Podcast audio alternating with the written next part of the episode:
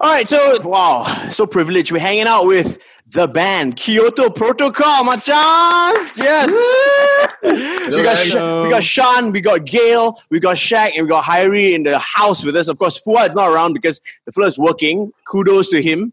You know, terima kasih Fuad for going to work for us. We know that uh, you guys have been trying to keep busy during this MCO. Uh, we saw that you put together a little mashup of two songs, okay? Yeah, Midnight. City by M83 and also Down Under, which is a really, really old song. Can you tell us what inspired this little mashup, guys? Okay, Sean looks like he wants to speak, smiling also. You go ahead, Sean. Actually, the best person to speak about this would be Shaq because either him or Fuad or the both of them actually stumbled upon this. Uh, this mashup was actually somebody else's idea. What they did was they didn't play it live though. This person found that what's his name again? Mighty something, Mighty Mike. okay, so what this chap did was he just overlaid both the recordings, both the videos on top of each other, and uh, it wasn't perfect, but the idea was there. And we had a good laugh at first, but we realized that you know it's kind of catchy and it works. And then uh, we we wanted to see what if it was actually doable live. lah. We've actually played it uh, over. I want to say over the years, maybe f- over the last two years, we played it at like different shows and stuff. And in then Singapore, they have one. we did. And then uh, Come on, Gail. Gail sounds like he's he's got a radio voice, man, with that mic. but uh, anyway, uh, like everybody else on the MCO, we have been stuck at home. And uh, at the beginning, not all of us had our rigs or gear like set up. So this has been there's been a little bit of a learning curve, but I feel we have made the best of it. In fact, uh, Shaq and I talk about this all the time. It's like you know we cannot just succumb, right? We should overcome.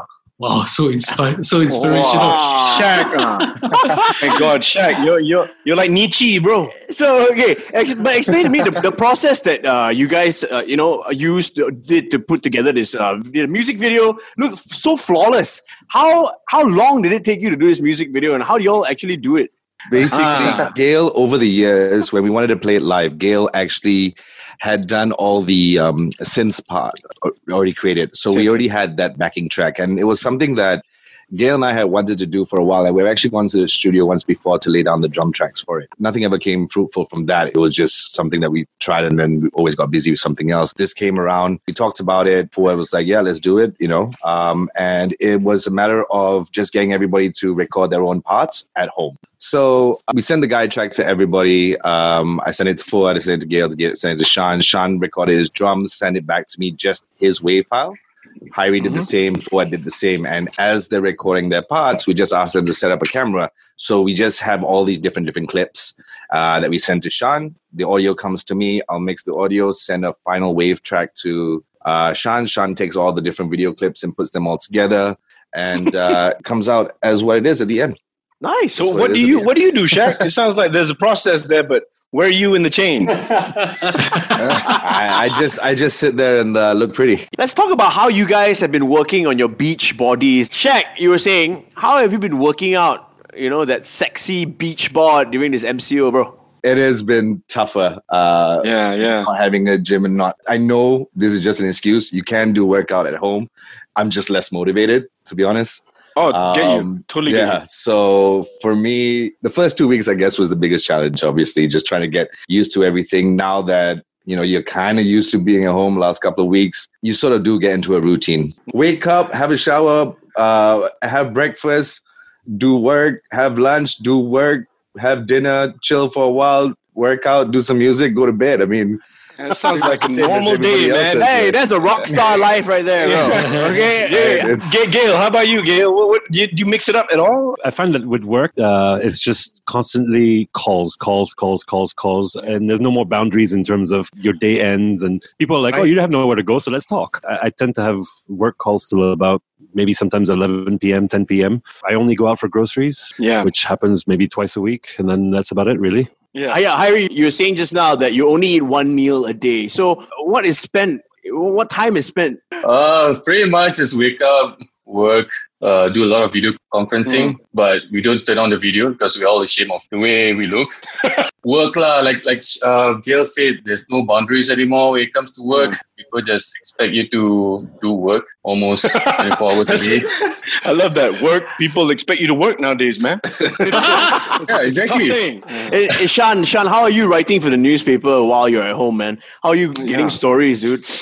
I think my biggest challenge has been because uh, one of our outputs are explainer videos, so whereby the host speaks to the camera, and then so the research bits and all that is pretty much the same because usually we touch base over the phone anyway with the experts involved and all that, and then ultimately if the expert is too far away. We do a Skype call anyway. But you know what? When we actually present to the camera, typically there's a teleprompter. Oh, So right now we are going through all these freaking lines with no teleprompter.